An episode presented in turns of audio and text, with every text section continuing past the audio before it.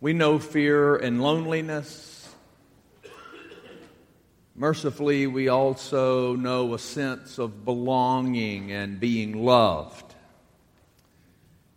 And these are two huge contrasts that come into focus at Pentecost.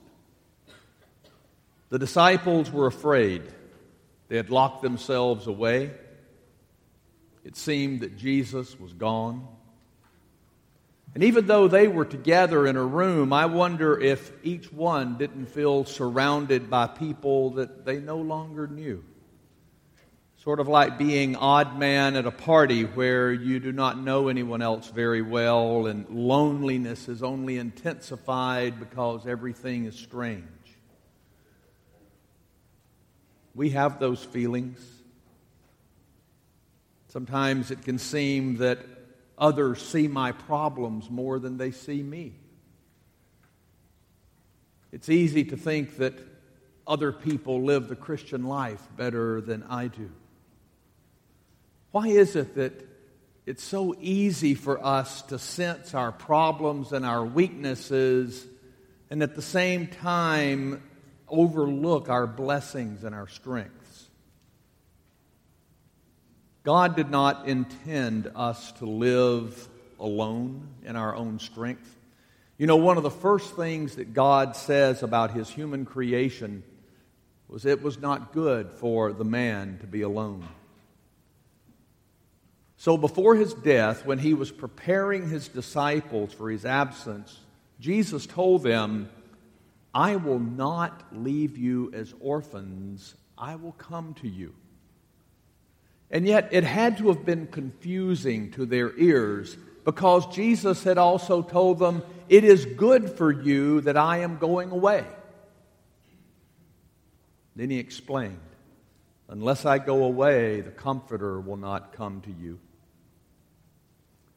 So we read the story of Pentecost and we see some of the power, we see the meaning of what Jesus has made possible.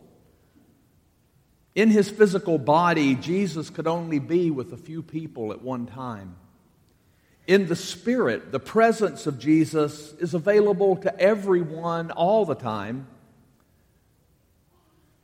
The Spirit is like the air around us, present and ready to be breathed in. And so, through his death for us, Jesus makes it possible for us to breathe spiritually. His death removes our sins, His life gives us life. Now, we read this story of the first Pentecost, and maybe we wonder about those different manifestations.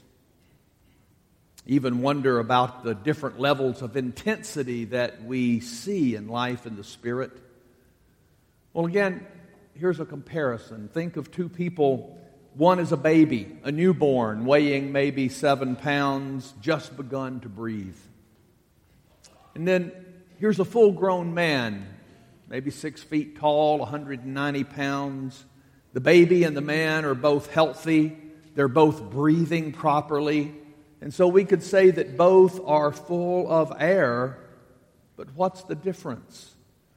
It's the capacity of their lungs.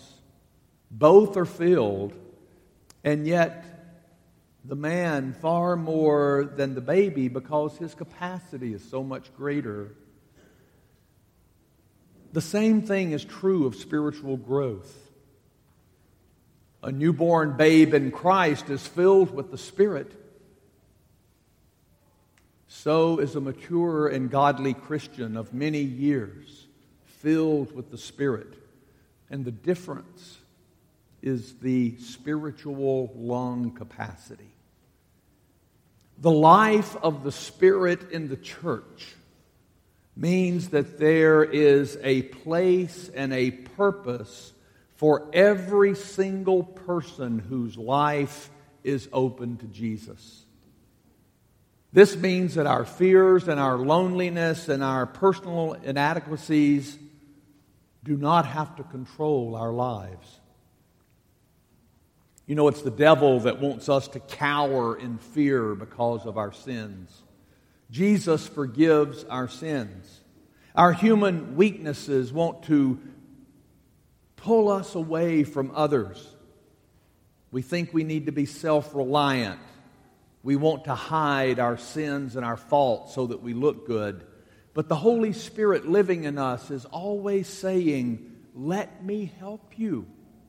And one way that the Spirit helps us is when we join our personal gifts to those of others so that we all are giving and receiving and learning the joy that we do not have to face the issues of life in our own wisdom and with our own strength. And so, just as Jesus did with those first disciples long ago, Jesus is here this morning to breathe on us and to say, Receive the Holy Spirit. Believe that. Tell Jesus, Yes, thank you. And every day ask Jesus to make his spirit strong in you. And then instead of being fearful and lonely, know that you are loved. Know that you belong to the one who is stronger than sin and death.